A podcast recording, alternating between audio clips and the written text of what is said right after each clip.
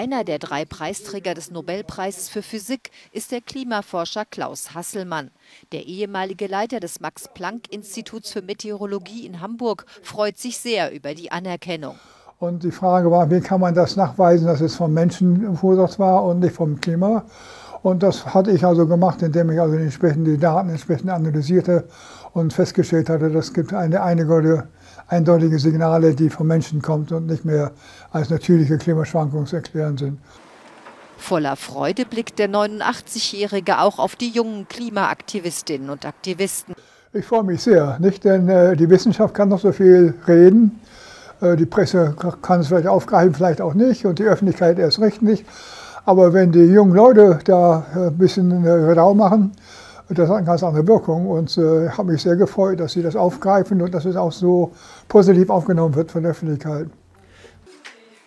Und gucken da mal rein. Zu viel für diese Welt.